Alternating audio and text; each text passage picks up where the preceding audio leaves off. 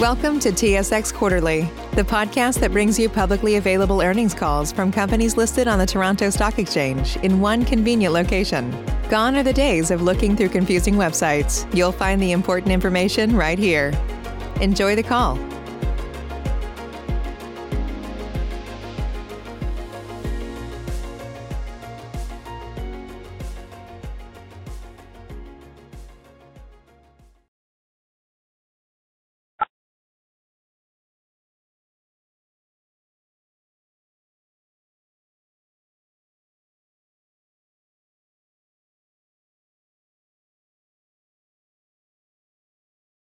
Good day and welcome to the Spin Master third quarter 2021 earnings call.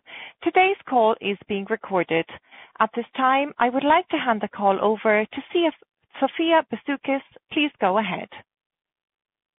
Thank you, Maureen. Good morning, everybody, and welcome to Spin Master's financial results conference call for the third quarter ended September 30th, 2021. I am joined this morning by Max Rangel, Spin Master's Global President and CEO, and Mark Segal, Spin Master's Chief Financial Officer. For your convenience, the press release, MD&A, and condensed consolidated financial statements for the third quarter 2021 are available on the Investor Relations section of our website at spinmaster.com and on SEDAR. Before we begin, please note that remarks on this conference call may contain forward-looking statements about Spin Master's current and future plans, expectations, intentions, results, levels of activity, performance, goals or achievements, or any other future events or developments. Forward-looking statements are based on information currently available to management and on estimates and assumptions made based on factors that management believes are appropriate and reasonable in the circumstances. However, there can be no assurance that such estimates and assumptions will prove to be correct. Many factors could cause actual results to differ materially from those expressed or implied by the forward-looking statements. As a result, Spin Master cannot guarantee that any forward-looking statements will materialize, and you are cautioned not to place undue reliance on these forward-looking statements. Except as may be required by law, Spin Master has no obligation to update or revise any forward-looking statements, whether because of new information, future events, or otherwise. For additional information on these assumptions and risks, please consult the cautionary statement regarding forward-looking information contained in the company's earnings release dated November 3rd, 2021. Please note that Spin Master reports in U.S. dollars and all dollar amounts to be expressed today are in U.S. currency. I would now like to turn the conference call over to Max Rangel. Thanks, Sophia. Good morning, and thank you for joining us. Before we begin, I want to take a moment on behalf of Spin Master to express our sympathies to Brian Goldner's family and to all employees at Hasbro. Brian had an incredible impact within the children's entertainment space, and his passion, leadership, and kindness will be missed. Now, turning to our third quarter results, we are pleased with our strong performance, which puts us on very solid footing leading into the holiday season. This past quarter, total revenue climbed by 25% to over $714 million, and gross product sales increased by 16% to $681 million. Thanks to the exceptional work of the global Spin Master team, we were able to deliver record profitability in a challenging and volatile supply chain environment. Adjusted EBITDA was just over $217 million, up 55% over 2020. It's rewarding to see that our strategic approach to toy innovation, multi-platform engaging storytelling, and open-ended digital play is driving strong, diversified global revenue growth across all three creative centers. Our digital games and entertainment creative centers had a strong third quarter, growing over 120% on a combined basis compared to last year. Approximately 15% of our total revenue this quarter stems from digital games and entertainment, more than double what it was in 2020. To borrow a phrase from our preschool franchise, Paw Patrol, Spin Master is on a roll. During the quarter, we debuted our first feature film, Paw Patrol the Movie, which was released in August in theaters globally and on Paramount Plus in the U.S. To date, it has grossed more than $135 million worldwide, and the film landed the number one spot on Paramount Plus at launch, with families watching it on average 3 times. The movie release had a halo effect on our franchise. Our reach among children has increased from 41% to 60%, and awareness of the Paw Patrol has risen globally. There is strong momentum behind the Paw Patrol franchise, and yesterday, we were pleased to announce that together with our partners at Paramount and Nickelodeon Movies, we have begun production on the theatrical sequel, Paw Patrol Movie 2, which will hit theaters in fall 2023. Additionally, we are broadening the Paw Patrol franchise further and have announced that a new Paw Patrol spin-off series will be coming to Nickelodeon in 2023. Our Entertainment Creative Center is committed to producing at least one new property each year. In addition to the new Paw Patrol movie and spin-off series for 2023, the team has a deep slate of new entertainment series and feature films in development, and we look forward to sharing further announcements in 2022. From the small screen to the big screen, we're creating endearing characters and engaging stories to capture the imagination of kids globally. Our growth in digital games, which nearly doubled in Q3, continues to be driven primarily by the Toca Life World platform.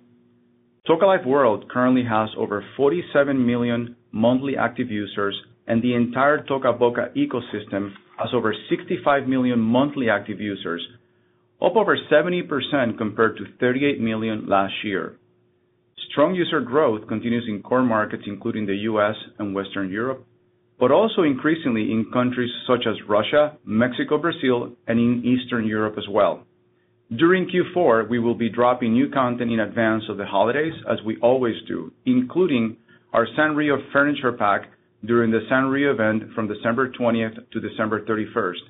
Our first major collaboration with Sanrio, owner of Hello Kitty. Toca Boca provides children with tools to create their own digital world and playgrounds where children's needs, creativity, and expression are at the center. During the pandemic, we saw this need grow, and when the world became smaller, the digital world expanded. An important part of Toca Life's success has come from the engagement of fans who create and share Toca Life-related content across social platforms such as YouTube and TikTok. On TikTok alone, fans of the game have generated content that has a total of over 16 billion views.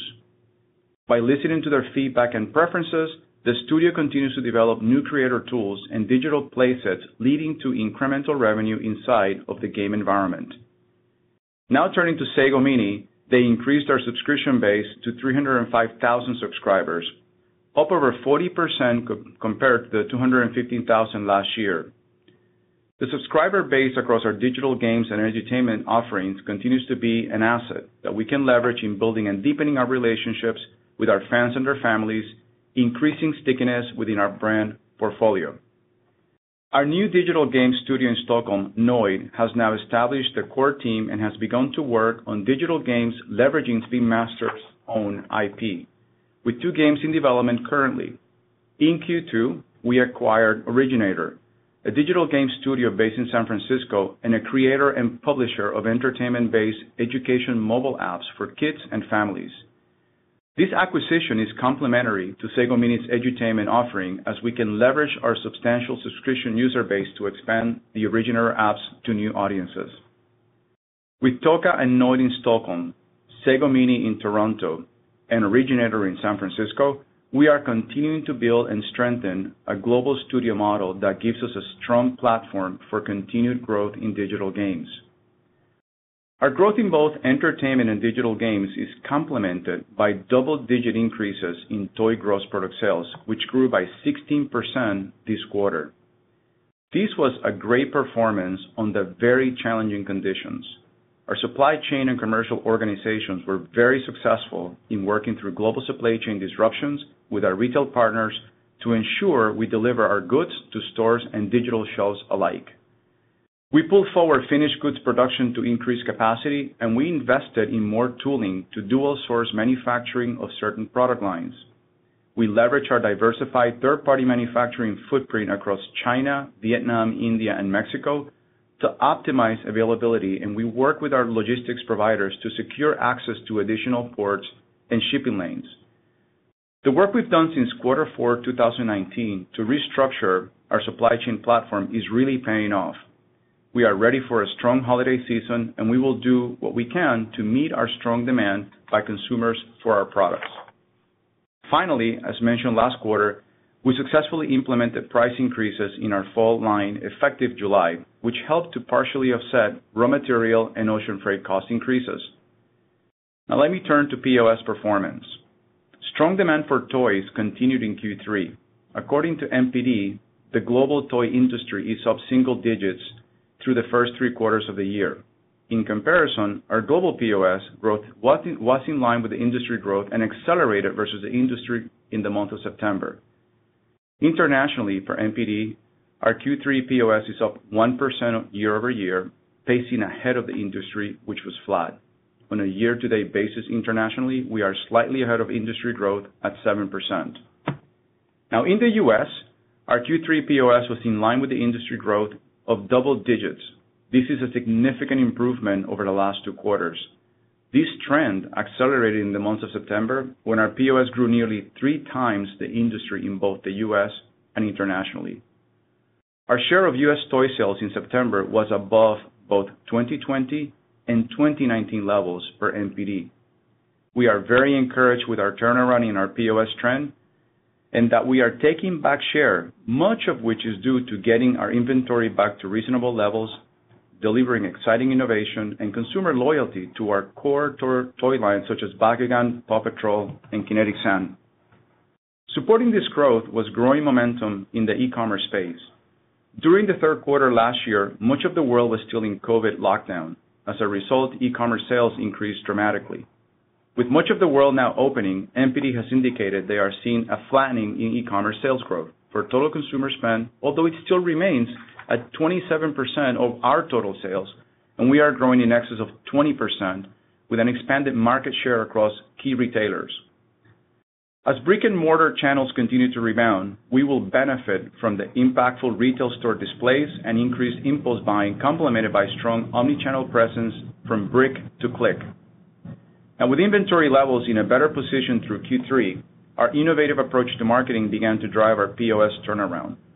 We continue to put the consumer at the center of our marketing strategy and are bolstering our capabilities to drive decisions based on insights.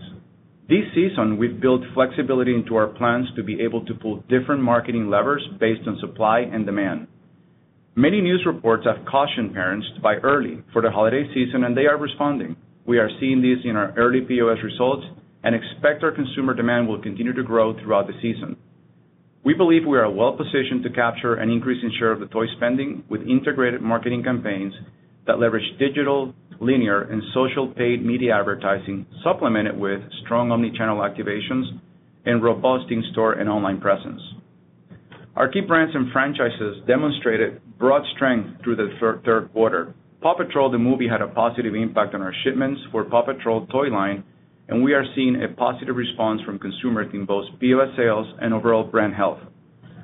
Paw Patrol maintained momentum in Q3, outperforming the preschool category globally and in the U.S. with a successful movie launch and subsequent toy sales. Paw Patrol Q3 POS was up 22% globally and 27% in the U.S., and 19% globally and 20% in the U.S. year-to-date per NPD.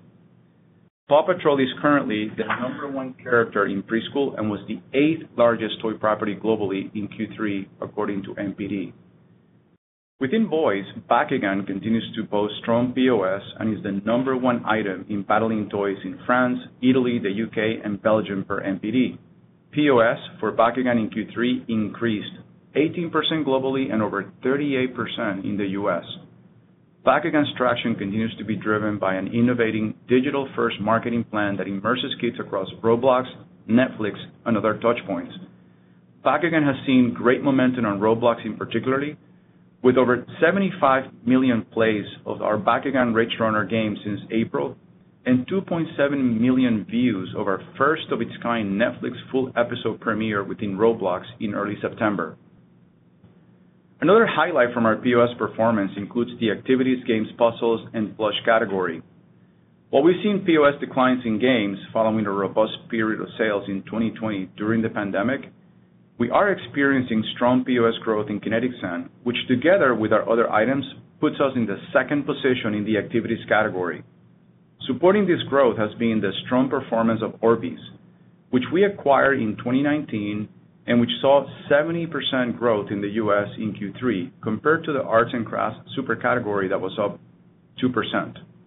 This was driven in part by our viral Orbeez challenge activation that has now received over 90 million views on TikTok. Gund also experienced POS gains both in the infant plush category with Flappy the Elephant, which is the number one item in the plush preschool category for NPD, and with strong performance from our innovative new P-Luscious line of fashion-forward collectible plush.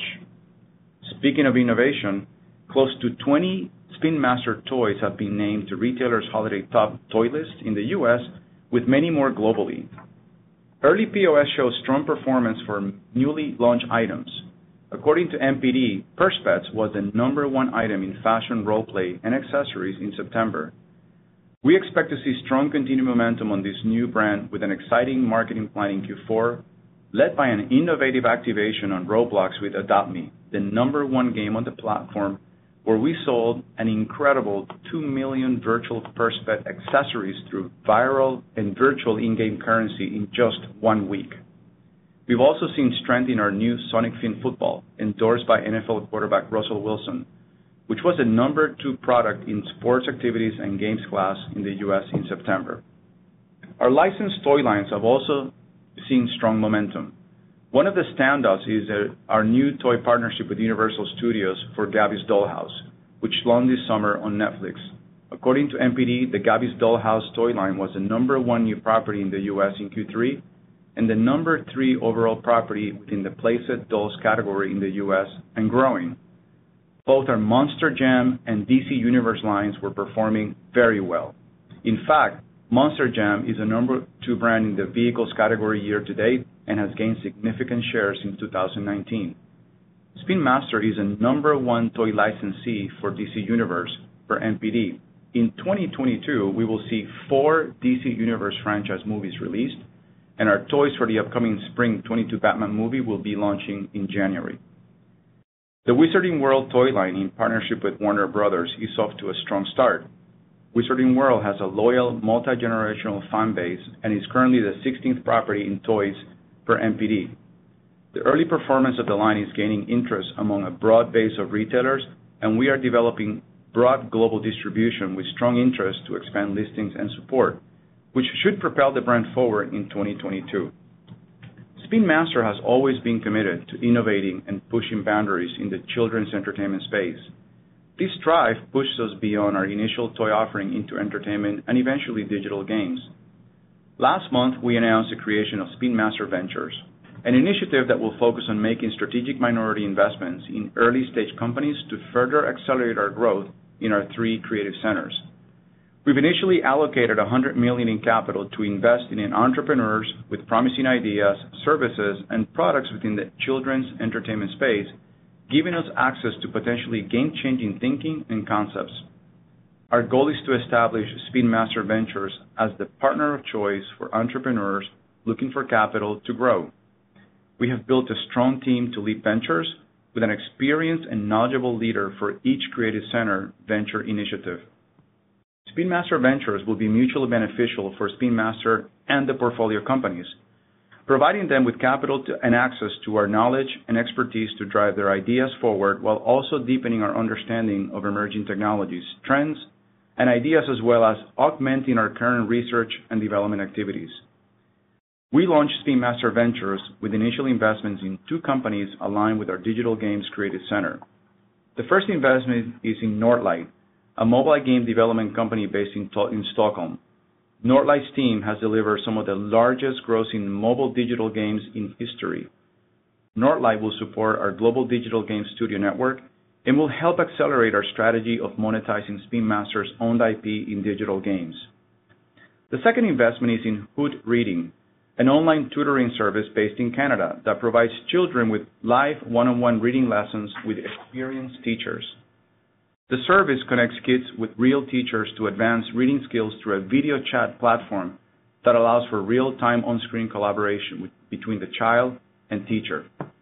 We feel confident about our performance for the balance of 2021.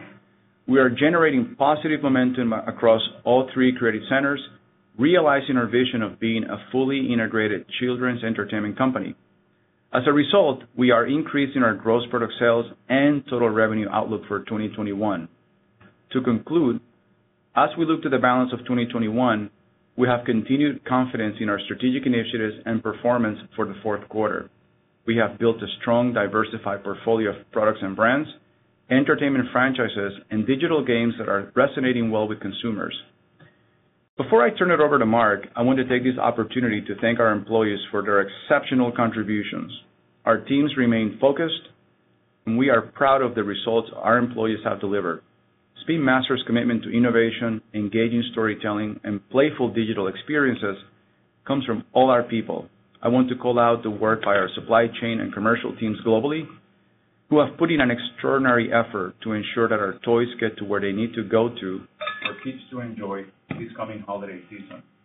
It's truly been a team effort, and it's evident in our results.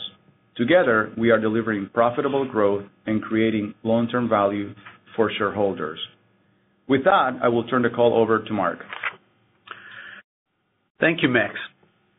We delivered very strong financial and operational results in the third quarter. The momentum we saw in the first half of 2021 continued through the third quarter with excellent year-over-year performance. Revenue increased 25%, driven by double-digit growth, and more in the case of entertainment, across all three of our creative centers. The combination of higher gross product sales in all of our geographies, higher entertainment and licensing revenue, and the upward trajectory of our digital games business, combined with the successful execution of operational improvements we have been working on for the past 2 years, led to record profitability levels.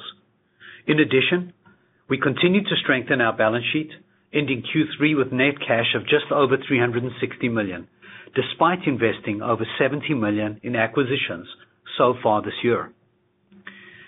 We are pleased to be entering the holiday season with so much operational and financial momentum. Gross product sales rose approximately $94 million, or 16% to $681 million, with a favorable foreign exchange impact of $3.5 million. On a constant currency basis, gross product sales were up 15.4%. We generated strong sales growth in preschool and girls, as well as outdoor, and saw a solid increase in activities, games and puzzles, and plush. Growth occurred across all geographic markets. Europe was the strongest region, growing 20.5%. The rest of the world was up 16.7%, and in North America, gross product sales rose 13.8%. International gross product sales represented approximately 40% of total gross product sales, up from 38%. Including entertainment and licensing revenue and digital games revenue, total revenue was $714.5 million, up 25% from $571.6 million last year. Our preschool and girls segment grew by $68.3 million, or 28.1%, to $311 million in Q3, driven primarily by strong sales of Paw Patrol, Wizarding World, and Purse Pets, which more than offset declines in Present Pets and Hatchimals. Paw Patrol continues to perform exceptionally well, accounting for a significant portion of the growth. The successful launch of the movie has boosted sales not only of products directly related to the films, but the core line as well. Gross product sales in the outdoor segment were up 67.5% to $20.6 million. Gross product sales in activities, games, and puzzles and plush category rose by 8.2% to $195.8 million. The increase was driven primarily by sales of Kinetic Sand, Gund, and Rubik's, offset in part by declines in games and puzzles, which continued to face difficult comparisons against 2020, when sales rose sharply during the pandemic. Games and puzzles continued to show strong growth relative to 2019 pre-pandemic levels. In boys, gross product sales were up 1.6% to $153.8 million, with higher sales of Monster Jam RC, DC licensed products, and Tech Deck offset by declines in NinjaBots and DreamWorks Dragons. Sales allowances in the quarter were 10.8% of gross product sales, down slightly from 10.9% last year, despite continued growth in Europe, which has a higher overall sales allowance rate than the global average. On a year-to-date basis, sales allowances are 10.9% compared to last year's 11.7%. Historically, we have operated in the 10 to 12% range. We continue to expect that for 2021 will be towards the upper end of that range.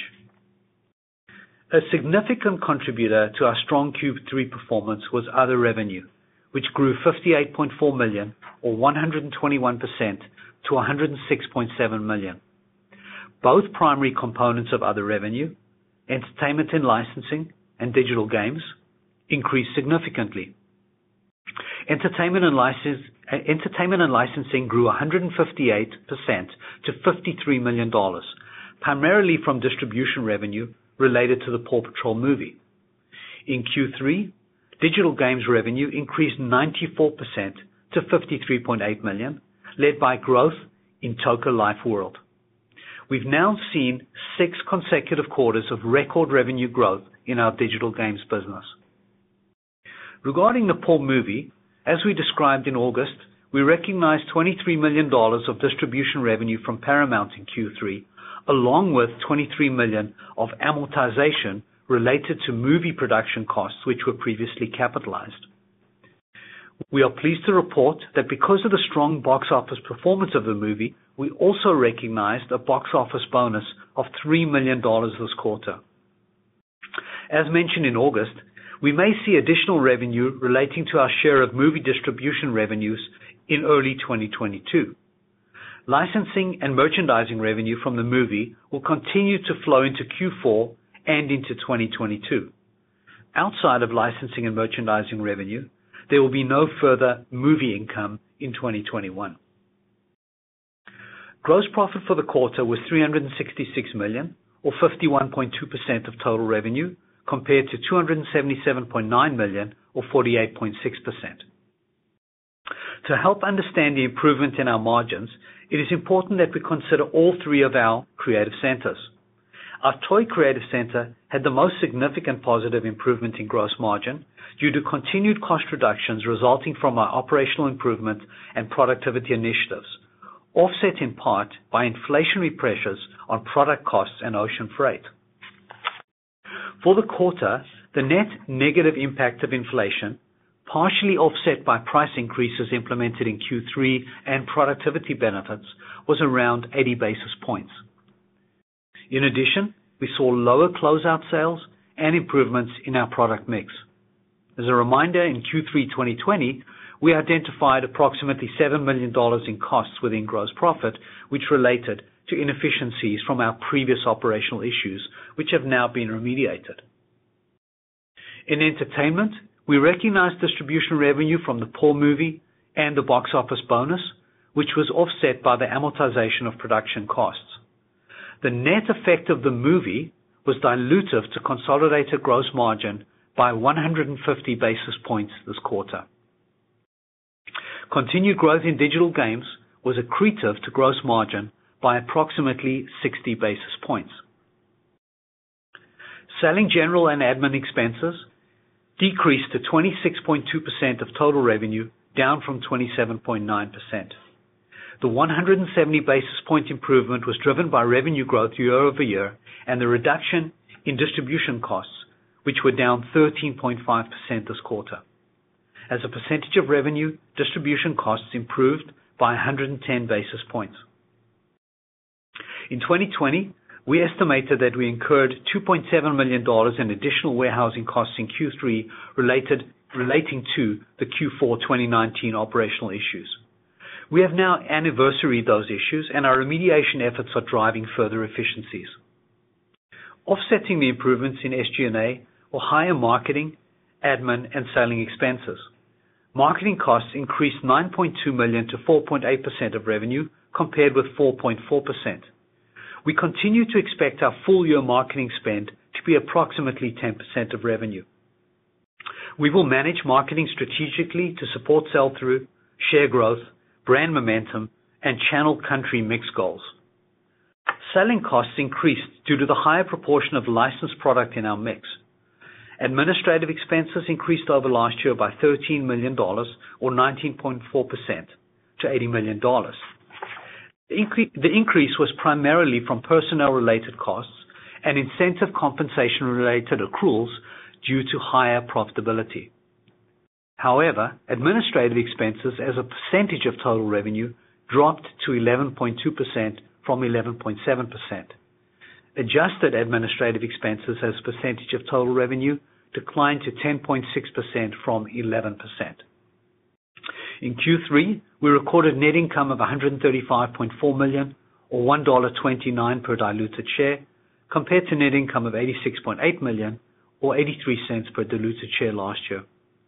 Adjusted net income in the quarter was $132.6 million, or $1.26 per diluted share, an improvement of $37.5 million when compared with adjusted net income of $95.1 million, or 91 cents per share last year. Adjusted EBITDA was $217.3 million compared to $139.9 million, an improvement of $77.4 million.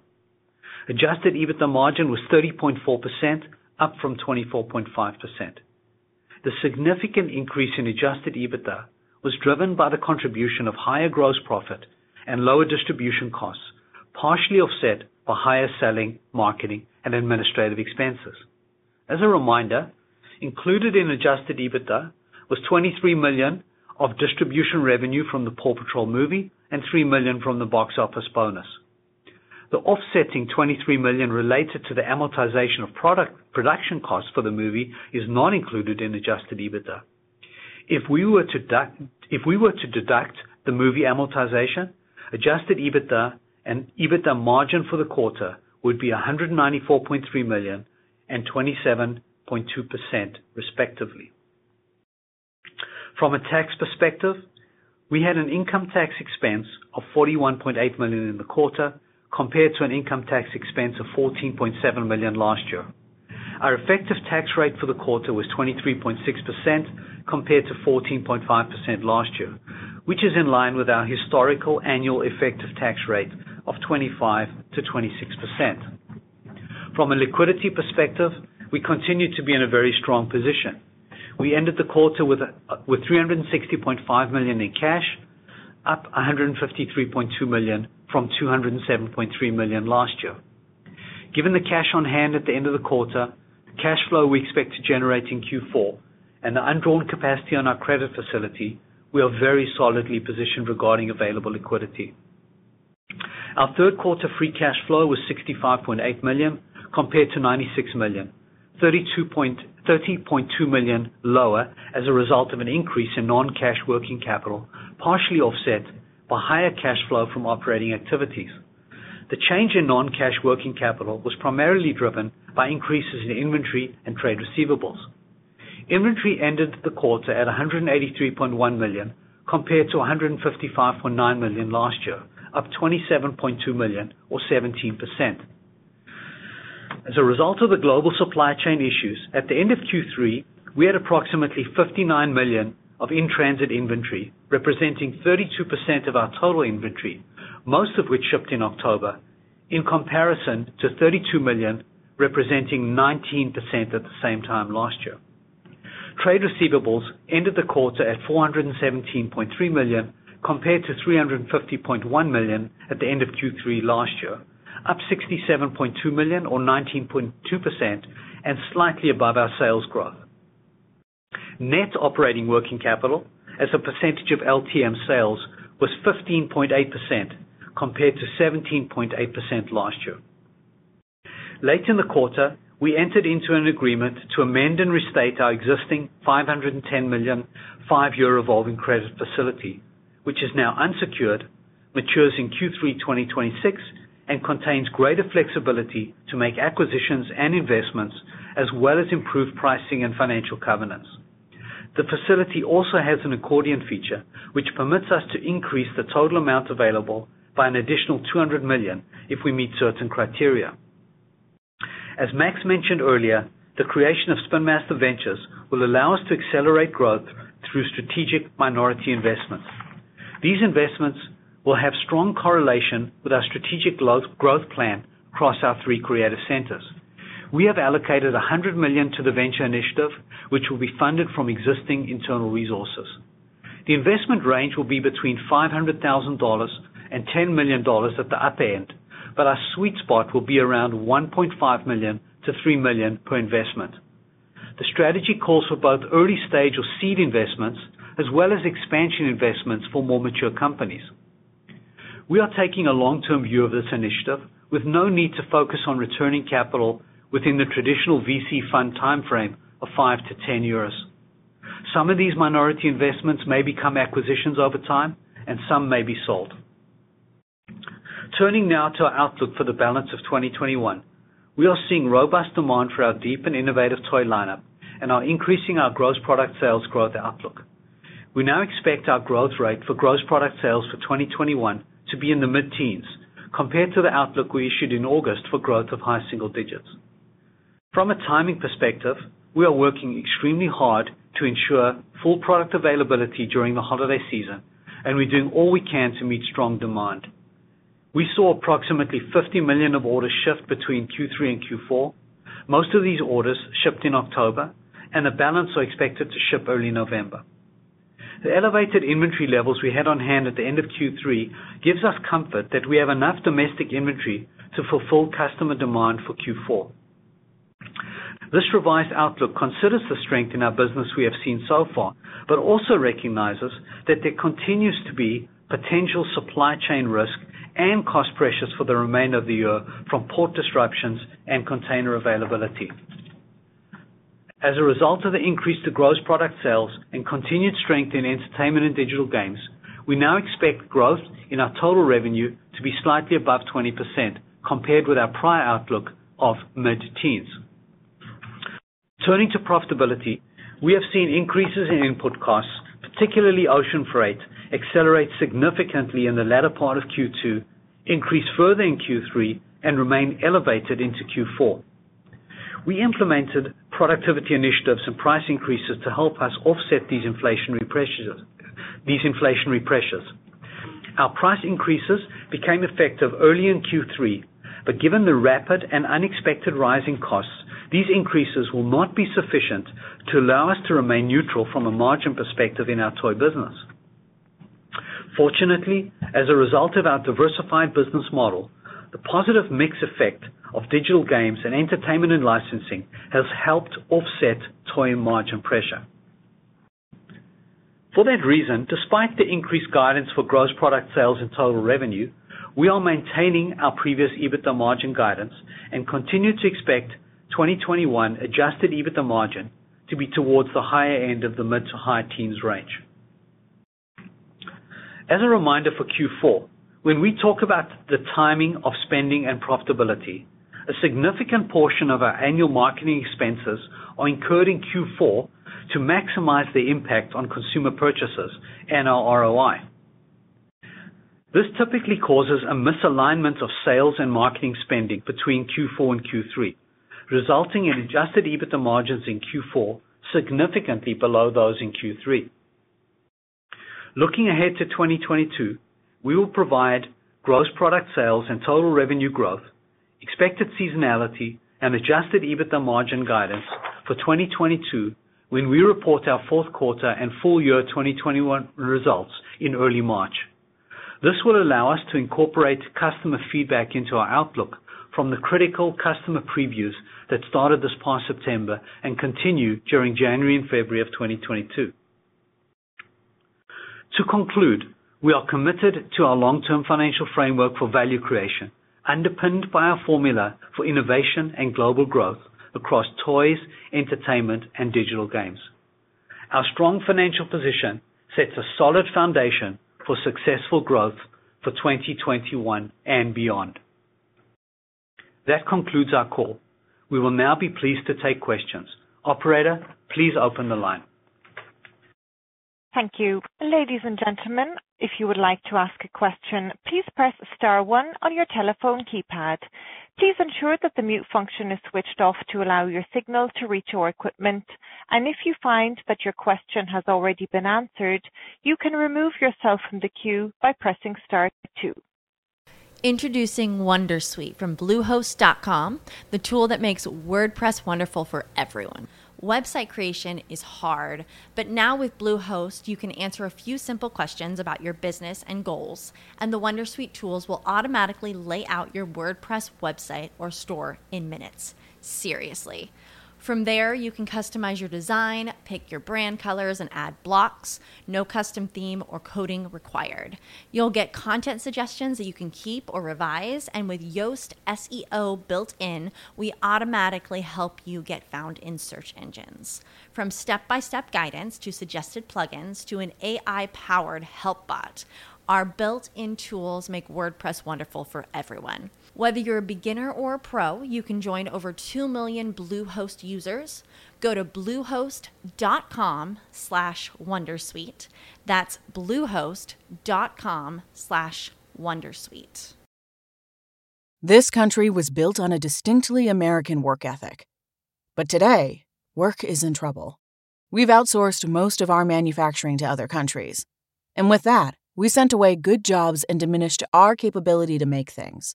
American Giant is a clothing company that's pushing back against this tide. They make a variety of high-quality clothing and activewear, like sweatshirts, jeans, dresses, jackets, and so much more. All made right here in the USA, from growing the cotton to adding the final touches. So when you buy American Giant, you create jobs for seamsters, cutters, and factory workers in towns and cities across the United States. And it's about more than an income.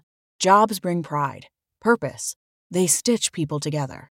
If all that sounds good to you, visit American-Giant.com and get 20% off your first order when you use code STAPLE20 at checkout. That's 20% off your first order at American-Giant.com with promo code STAPLE20. We will now take our first question from Adam Shine, National Bank Financial. Please go ahead.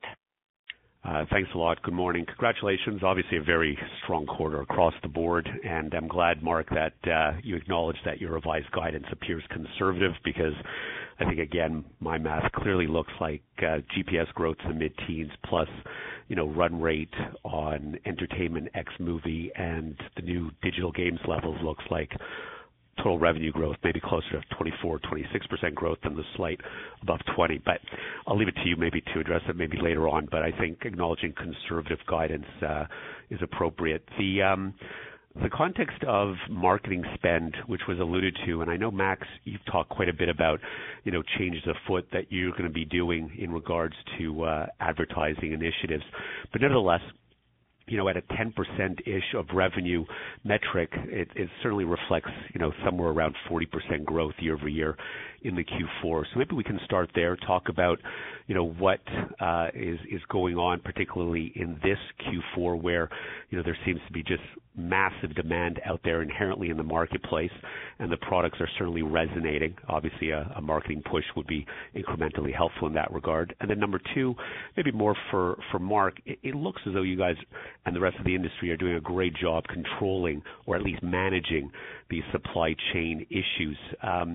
Is there anything in the Q4 beyond the ongoing trend that causes any incremental concern worth highlighting? I'll leave it there. Thank you.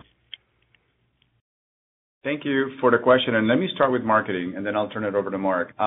So what we've done, as I was referring on my remarks, is basically secure the marketing investment in Q4 and to basically drive a lot of the marketing innovation that is really beginning to pay great dividends for us. We mentioned a few times, as kids are now basically playing both physically and digitally and entertaining themselves with, social context that actually allow them to share with friends, a marketing plan that is really integrating these two spaces very seamlessly. And that is coupled with the fact that we have great innovation across a number of our segments. And so what we're doing is basically segmenting our portfolio to drive the greatest amount of marketing investment on our franchises and core brands first and foremost. And that is really fueling great growth and will continue through quarter four because we have great news across our franchises and our core toy brands. But separate from that, we have a lot of innovation as well in our licensed products. And then to top it off, we have a lot of new items that we brought to market, like Purse Pets, and that's just to name one. And so we have secure marketing for each and every one of those initiatives so we can actually secure a clean sell-through through the actually, you know, holiday period. We feel very confident that our sell-through is right now tracking ahead of what it was last year through the actually week ago. So we will continue to invest. We are working very closely with our supply chain, you know, teammates, because we have to make sure that the products are on shelf. And that has been a very important new activity system that we've instituted this year, so we can actually maximize our investments and not let parents down when they actually go to look for toys on the shelves. I want to do one more thing, which is to penetrate a bit more new and more efficient and effective ways to invest marketing in our e-commerce space. And so we actually have built tech stacks that basically combine with our search new efforts and the content agility of actually pivoting to where consumers are actually inquiring about our toys. We've seen significant growth on e-commerce, despite the fact that, as I share in my remarks, that space, as you know, new doors open, was, you know, forecasted to be flat. For us, it's been a source of growth.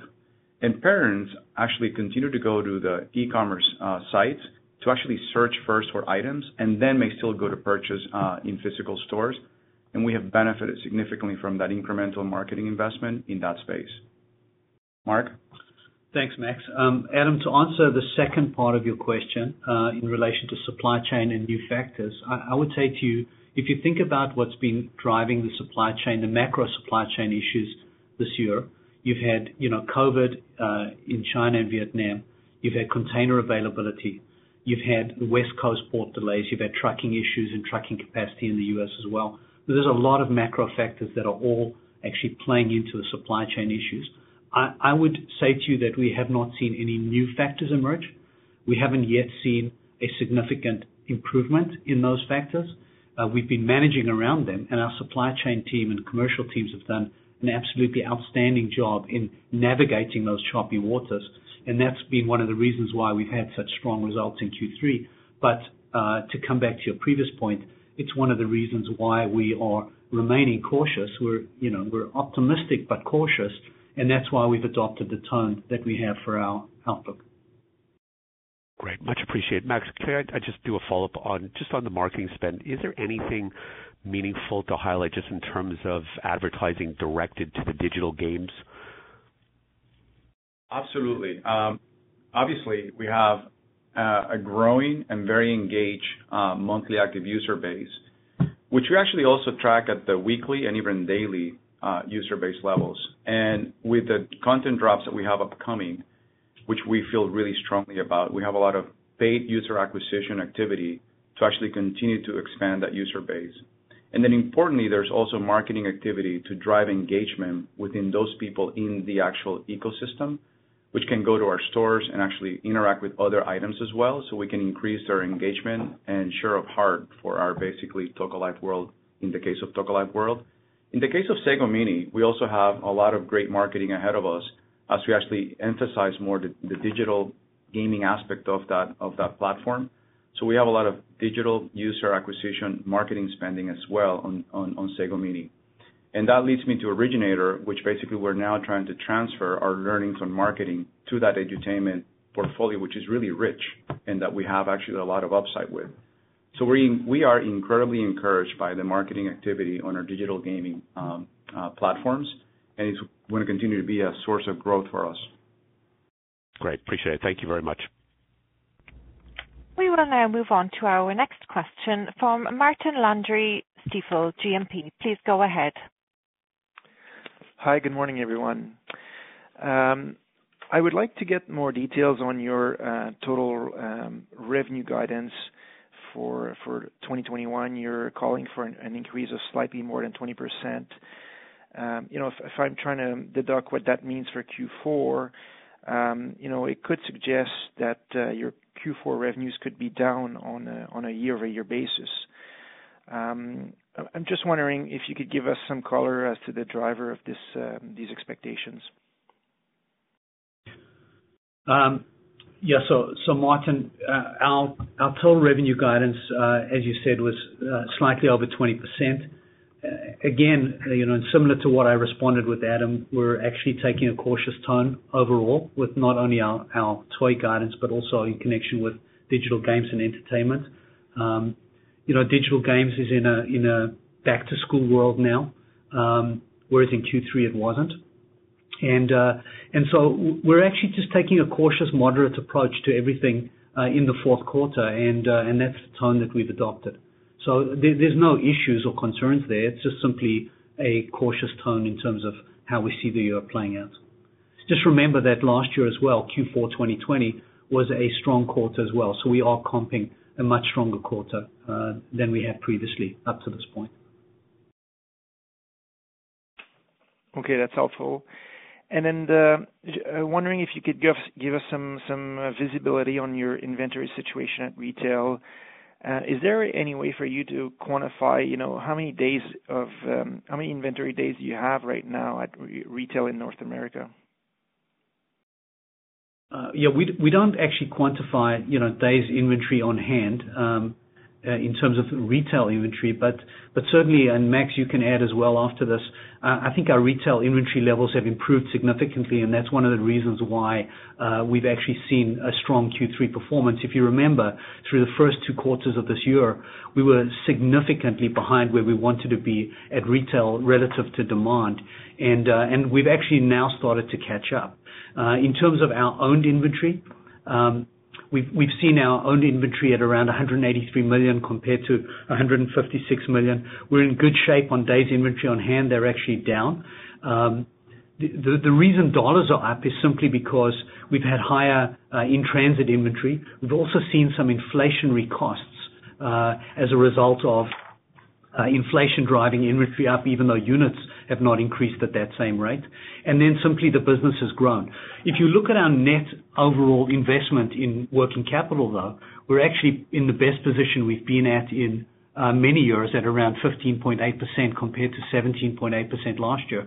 So overall, I'm very pleased with our working capital management position. Max, is there anything you want to add on retail inventory?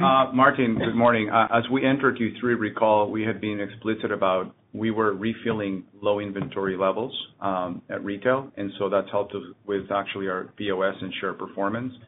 And the really great news is that as we actually replenish and began to activate marketing, we have seen the sell-through to be very positive. So I would tell you that is you got to go by brand or franchise by franchise. In some franchises, our sell-through and velocities have been so encouraging that we continue to be in low retail inventory levels, which is positive. Obviously, we can always, and we're bringing more. So we have basically leaned into a few of these items and brought safety stock, so we're replenishing as fast as we can. But by and large, we feel very strongly about our positions. Okay, perfect. Thank you. We will now move on to our next question from Sabahat Khan from RBC Capital Markets. Okay, thanks and good morning. Just a quick follow-up, I guess, on the inventory side. I think Mark mentioned earlier that you have inventory in warehouses to kind of meet demand through Q4. Just want to understand, I guess, with regards to supply chain, is it just some risk on maybe late quarter replenishment or, you know, how are you thinking about, you know, major products that you need to sell through Q4, are those here versus maybe less important ones are on the way? So I want to get some context on what you foresee as the risk related to inventory or supply chains. Good morning. So we like to think of our inventory in three buckets. Bucket number one is basically toys that have been coming and basically are basically set for the holiday season. Bucket number two are basically items that actually are replenishable items, so basically things that will sell tomorrow as they would basically 6 months from now. And bucket number three will be items that are basically about to ship for the spring season. So we talked about Batman the movie, and so those items are going to begin to ship between now and the end of the year. So as you can imagine, we feel very strongly about, you know, buckets number, you know, two and three being, you know, things that we have no risk. In fact, we're actually trying to sure, we have enough inventory to get the year 2022 off to a phenomenal start. So we have inventory that we've brought and lean into so that we can get the year going in the right direction. Similarly with our Spring 22 innovation. And then bucket number one, we've been working very closely with our retail partners to make sure that we brought those earlier. So as they set their planograms or, you know, obviously digital shelves, we were able to basically capitalize on the activation for those more seasonally supported items that were basically meant for these holidays. So that's the way we're looking at it. We feel very strongly about our positions as to where we are, and we believe that any risk on bucket number one, which is basically our inventory for the toys this holiday season, is very manageable and within the guidance that Mark has provided. Okay, great. And then following up on the recent announcement on Spin Master Ventures and the commentary that some of those opportunities or investments over time could become acquisitions, I guess, how are you thinking about your just broader M&A strategy going forward? Does this become a bigger part of it? Is the M&A strategy still in line with what, you know, you thought previously? Just want to understand how the two kind of go hand in hand. So Sabah, this is, you know, an additional strategy that we're going to be working in parallel with our acquisition strategy. Our previously enunciated acquisition strategy continues to operate. We have a full pipeline. We're looking at a lot of opportunities. We just recognize that with the Ventures Initiative, there's a ton of activity going on out there where companies may not be willing to sell at this point in time or not looking to actually sell their entire businesses, and where we actually may be able to take positions that are complementary both from the portfolio company's perspective and from ours in terms of technology, in terms of understanding cutting-edge developments that are happening. And so we really see those strategies working in parallel with each other and being complementary. At some point, some of the investments in our venture strategy may turn out to be acquisitions. Some may actually be sold and become dispositions, and some we may hold and continue to work with over a longer period of time. But we really see it as a complementary to our acquisition strategy. Okay, and there's one quick last one. I think the DC Comics license or the partnership there is through 2023. You know, I guess when should we expect to maybe hear on whether that's renewed and, you know, does the pandemic, was there some sort of an automatic renewal because of sort of a lost year in between? Just kind of want to get an understanding of the timelines for that license. Yeah, so I would expect that by the time that we come back to you guys in March, we would have basically updated news across a number of our license partners. So we're working really hard with them. They're incredibly pleased with our performance, and so you can see in some cases we have truly eclipsed where these franchises were just a couple of years ago since we stepped in.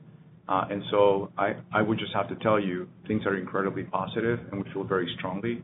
But we also are looking forward to our innovation with them in the next year and a half. And so as we actually have presented that, there's a lot of excitement mutually. So hopefully we can get back to you by the March meeting and then confirm a few things. Great. Thanks very much. We will now move on to our next question from Garrick Johnson, BMO Capital Markets. Hey, good morning. Thank you very much. Mark, first for you, can you just go over a little bit more on the movie economics, like what other amortization might be coming through, if any? Hi, good morning, Garrick. Sure. So the movie is fully amortized. There's no more amortization on the actual production cost coming through. That was all taken when we actually delivered the movie. So really what happened in Q3 was that we had the distribution revenue, which was now recognized. We had the amortization, which flowed through, and that impacted gross margin. We also had a box office bonus of $3 million, which flowed through into income. And then what you're going to see going forward is essentially licensing and merchandising income flowing through into Q4 and into Q1 of 22 and beyond. And potentially, if the movie continues to do really well, there might be some other distribution-related residual income from the movie at some point in 2022. But I wouldn't build that into your model because it's just an unknown at this point. And, you know, we're hopeful that it happens, but it's hard to predict at this point.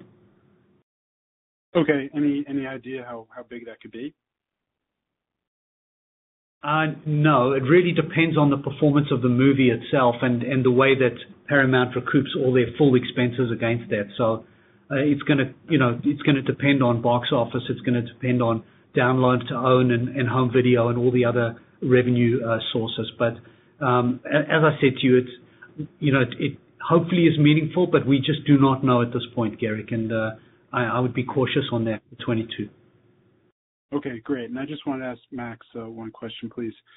Max, you discussed at retail how we've been seeing, early shopping, with fears of shortages, et cetera, and I completely agree.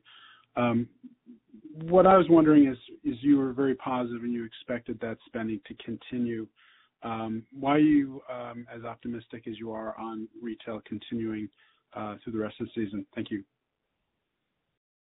Yeah, so the reason that I actually express my optimism on retail specifically is driven by a number of things. One is, so as we replenish some of the new innovation behind the early sell-through, which we track weekly, as you know, we see that continued, sell-through success week on week. So if we brought something, back in August and we started to support it in September because we had inventory, I can tell you that, now in end of October, that sell-through continues to be very, very positive. And that's basically new shoppers that are engaging with the franchise or brand who weren't before. So we have continued to see continued sell-through success across a number of our innovations and core toy brands. So that's basically what's giving me a lot of optimism. Second, I mentioned and I referred to our e-commerce platforms, and in one particular case, we have very strong predictive analytics because we're actually getting real-time data daily, hourly. And as we look at that, we also see the rate of sales and the velocities continue to be very positive.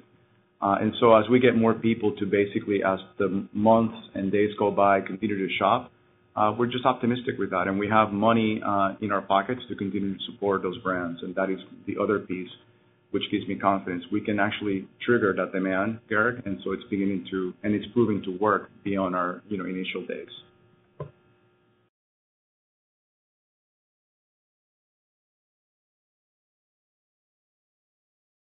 We will now move on to our next question. Please go ahead, Brian Morrison, TD Securities. Yeah, good morning. I just want to follow up on the comment about money in your pockets. Clearly a high-class problem to have. I understand your Spin Master Ventures and your acquisition strategy, but at some point in time, Mark, how do you think about your balance sheet and maybe paying out a special or maybe the introduction of a dividend? So, Brian, yeah, we have a great balance sheet. We generate strong cash, as you know. We believe that we have a strategy that will, over time, allow us to deploy that cash in a accretive way for shareholders and to create long-term value. The ventures initiative, I think, is one more way to allow us to do that, in addition to our acquisition strategy. The amount that we've allocated is an initial amount. If we need more, certainly we can think about allocating more dollars to that as well over time. But I would say to you, we're a company that's a growth company. We're in growth mode, and we want to deploy our capital. If at some point in the future, then and we can't do that, we'd have to think about a way of returning capital to shareholders. But that's really not something that's on the radar right now. It's not something that we or the board are thinking about. But it's possible at some point in the future. I want to follow up on that quickly then. It looks like you're going to have north of $400 million and $600 million maybe by the end of next year.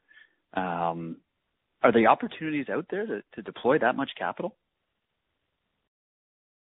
I think on the acquisition side and on the venture side, there's a tremendous amount of opportunities. Just remember on ventures, we're actually now looking across all three of our creative centers from a venture perspective.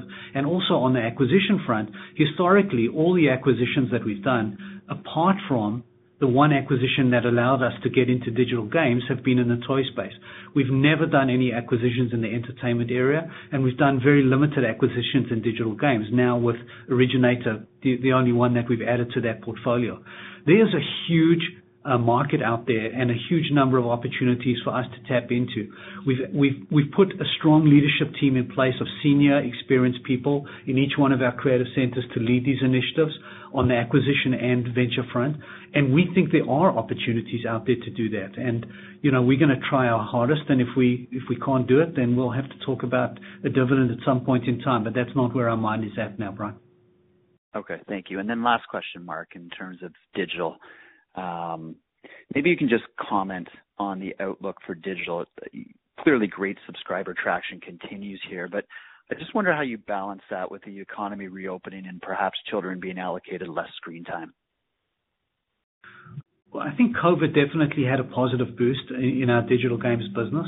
That was part of it, and we've certainly seen a slight shift in kids' behavior now that they're back at school, and so there will be a moderation of that behavior for sure. But if you think about what we're doing in our digital games business, we have so many exciting initiatives that we believe will continue to drive that business. You have Toca Days coming at some point in the future, which is our first multiplayer game. We've got a tremendous amount of potential with Originator to expand that business. It only has around 35,000 subscribers now, and with the whole user base that we have across Toca and Sago, there's tremendous potential. And in addition to that, we've got the initiative with Noid that Max has described before, where we're actually going to be monetizing our owned IP. And so the investments that we're making across the broader studio network globally really positions us for continued growth in digital games, and we're very excited about that. Max, is there anything you want to add? No, I wanted to amplify on Noid and our own IP, and obviously we're incredibly excited about what they've already begun to show us that we'll be able to tell you more in 2022. And I want to just double-click on your edutainment space, where we have significant, upside potential, particularly with our Originator franchises in that group. So, and we're beginning to see some green shoots. So I think we have a very balanced approach to continue to drive beyond the Toca Life World platform.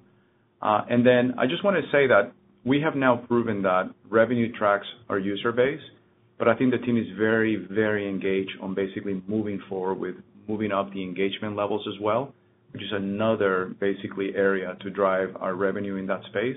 And we have some opportunities, and the team is doing a lot of experimentation to continue to basically enhance our model. So we're very excited with the prospect. All right. Thank you, and congratulations. Thanks, Brian.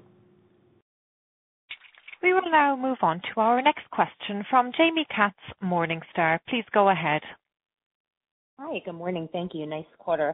I hope you can fill us in on what your internal expectations are for inflation and how that plays out over the next few quarters, given that you've recently taken price increases.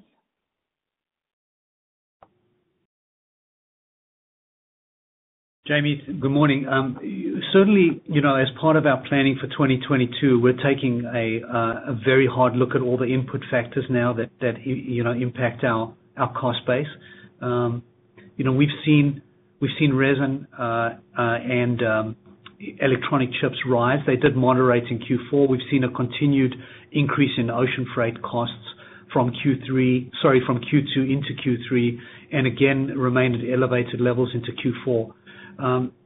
We're actually studying what we think is going to happen in 2022. I would say to you, it's one of the top few things that we're looking at when we formulate our budget. I don't want to give you a numbers or a prediction at this point in time. I think it would be better if we actually go through the process we're going through now and provide guidance when we have our customer previews back as well through January and February, and we'll come back to you in March with a more articulated view of how we see things playing out. But certainly it is a very strategic issue for us now, which is top of our agenda. Okay. And then I think there were some comments on working capital efficiency gains during the prepared remarks. Would you be able to give us any insight into continued opportunities you see in this space to gain traction on that? Thanks.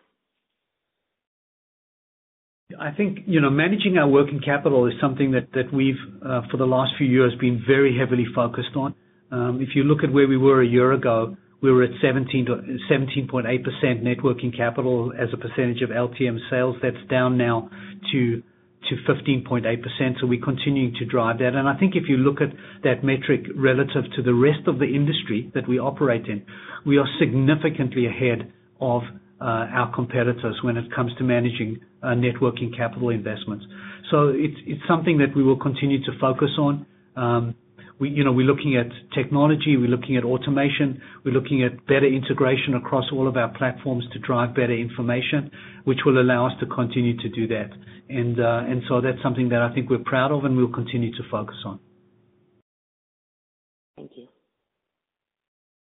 Thank you. We will now take our next question from Pulkit Sawarwal from Canaccord Genuity. Please go ahead.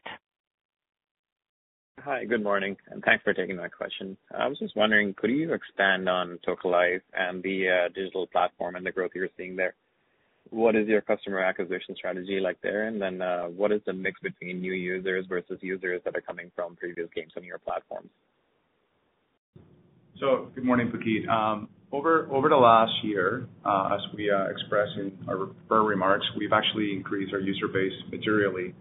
Quite a bit of that user acquisition increases come just from basically organic kids sharing on platforms that basically invite other players to come. So we have a really wonderful model by where kids are sharing socially on platforms like TikTok, and that basically gets people into the space. On top of that, we have a user acquisition strategy as well to go and basically source more kids to come into the ecosystem. And then to top it off, we have basically other Toca ecosystem properties that actually we source into to kind of bring to our Toca Life World platform, just to use an example. Now, to be clear, that will continue to go forward into the next few quarters. And one thing you actually have to think about is that we are a global platform. And one of the things that is really encouraging for us is that a lot of our growth at the beginning was really North America-centric, and what we've seen with this game is that it has global appeal. So now we have many other countries who were not basically providing user-based people into our platform as recent as 3 months ago. And we've seen significant growth in places that perhaps we have been surprised, and that speaks to the wonderful appeal of this franchise. So we're super encouraged. We're going to other places to get more users into our ecosystem. And the thing now that we're turning our attention to is precisely what you're hinting, which is how do we then engage these kids to basically interact with the platform beyond what they see as they actually play and basically hang out as they say themselves they are doing. So lots of opportunities. We see continued growth. Some geographies are exploding. I mean, they're bringing users at a very astronomical rates, and so we're excited about that. And we're just managing this funnel in a very productive way. The team's done a terrific job, has a good model, which we keep perfecting. And with, think about 16 billion views in just one platform, there's a lot of learning that we're basically now feeding into how we develop new creator tools, which will appeal to geographies and kids which we may have not appealed to yet. Think about the Sanrio, tie-up coming up now in December. When you look at the user acquisition in Asia, you would argue we have a huge opportunity. Hello Kitty in Asia, lived there for 10 plus years. It's a massive property, so we're super excited to basically lean into properties like such to be able to get more people into our ecosystem. So I hope that answers your question. Yes, that was very helpful. Thank you so much. That's it for me. I'll jump back in the queue. Thanks. I think we have time for one more question. Operator, make this the final question, please. Yes, no problem. Our last question comes from David McFadgen from Cormark Securities. Please go ahead. Oh, hi. Thanks for squeezing me in. A couple of questions, if I may. There have been some questions about digital games because obviously the growth has been spectacular. And I'm just wondering, how easy is it for you to forecast that business? And I'm just wondering, how long can you sustain these kind of growth rates? I mean, they're obviously quite high. And then secondly, just on when you look to 2022, it looks like 2021 is shaping up to be a phenomenal year. And I'm just wondering, is it reasonable to expect growth in 2022, just given how strong 2021 has been or is expected to be? Thanks. So there were two questions there, and so I'll start to address the questions and then pass it over to Mark. I think part of your question is digital games growth sustainability, and then your second question is really more on 2022 overall growth, if I understood your question. So I'll start with the first question. Our digital games portfolio continues to expand. So a lion's share of the growth right now has been Toca Life World, and that has driven a significant portion of our total digital games growth. And we're super excited about that, and we have great plans to organically continue to basically drive that growth. That growth, as I mentioned, has been really following our user acquisition and our user growth. And as that user growth continues to grow, which we track daily, you know, we expect revenue to follow that and revenue to strengthen as we actually get more engagement, which will reflect basically people coming to our, you know, stores in more quantities than they currently do and spending more on our stores than they currently do. So that's basically a revenue growth algorithm that we're perfecting. Beyond that, we talked about expanding our user base from where we are today, and we still have plenty of geographies to actually be able to help us with that. And then on top of that, we have line extensions on that property, which is our biggest, that we believe will get us into the multiplayer ecosystem, which is very exciting for us, and the team's doing a terrific job to get that into 2022. That's Toca Life World. On top of that, we have Sago Mini, which basically increased their user base to over 300,000 subscribers, which was a massive increase over a year ago, and that number continues to grow up. As we actually look at that subscriber base and we apply that subscriber base to actually get, you know, our properties within our originator portfolio and to basically cross-sell that platform, we see a huge opportunity for growth as well. And then we have now also entered into an agreement with a partner in Turkey who's helping us with even further, you know, sources of wonderful, you know, ways to engage children and help children in areas that are wide space for us. So last but not least, we have significant development within our Noid studio to actually get some of our own IP and digitize that into basically digital games. So all this to tell you, we're taking a portfolio approach. We're not letting the gas of the accelerator on Toca Life World, which has been our driver, but rather complementing that with other sources of digital games growth opportunities. And then on top of that, our Spin Master Ventures digital games groups is very active, you know, sourcing candidates to continue to help us with that. You know, one example of that is the investment in Nordlight, which we have already, you know, benefited from as they actually have jumped in and helped us in accelerating the development of one of our IP properties in-house. We're super excited, and we'll be able to tell you more when we actually have our next call in March. Let me turn it to Mark for 2022. Which has a great slate of toy innovation, and I'll let him, you know, get more into it. Thanks, Max. Just to add, David, to what Max said on the digital games front, just some macro points. You know, just keep in mind that kids aged 2 to 12, 94% of kids in that age category are playing digital games right now. It's a huge market. It's actually bigger than the toy market. And we're very small relative to the overall market, and we think there's a tremendous amount of white space for us to grow into with Toca, with Originator, with Sago, with Noid, and so, you know, we feel very excited about the future growth potential in that digital game space. Digital games now are actually becoming a social destination rather than just a game themselves, and it's where kids actually play. So, you know, we are leaning into it. We feel very comfortable with it, and we're going to continue to believe that we'll see some strong growth in that space. As it relates to 2022 overall, you know, our innovation pipeline continues. We have 5 movies coming on board for 2022, 4 in the DC Universe franchise, and then there's the Wizarding World, a movie that's coming in 2022. There's a lot of exciting things happening in 2022. It's completely reasonable to believe that we will continue to grow in 2022, David. But at this point, I would say to you that we'll come back to you in March with a more formulaic view of how we see that growth manifesting when we've actually been through our customer previews in January and February globally. But we feel good in general about our performance and very good in general about our prospects for 2022 and beyond. Okay, if I could just maybe push you a little bit. I mean, in the past you've given long-term growth targets. I was just wondering, would 2022 be in line with those long-term growth targets, or is it just too early to say right now? Well, our long-term growth target is mid to high single digits top-line growth. We haven't changed that, and we'll come back to you on 2022, as I said, in March. Okay. All right. Thank you. Thank you very much. Operator, I think we're going to have to end the call at this point. So let me thank everybody for their participation. And Max and I look forward to talking to you again in March with our fourth quarter and full year 2021 results. Thank you.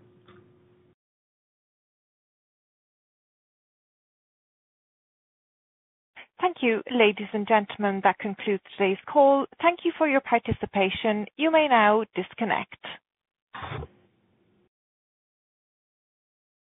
The new SuperBeets Heart Chews Advanced is now supercharged with CoQ10. Support your healthy CoQ10 levels and blood pressure with 2 chews a day. Visit RadioBeets, BEETS.com and save 15% with promo code DEAL. Save big on brunch for mom, all in the Kroger app. Get 16-ounce packs of flavorful Angus 90% lean ground sirloin for $4.99 each with a digital coupon. Then buy 2, get 2 free on 12 packs of delicious Coca-Cola, Pepsi, or 7-Up, all with your card. Shop these deals at your local Kroger, less than 5 miles away. Or tap the screen now to download the Kroger app to save big today. Kroger, fresh for everyone. Prices and product availability subject to change. Restrictions apply. See site for details.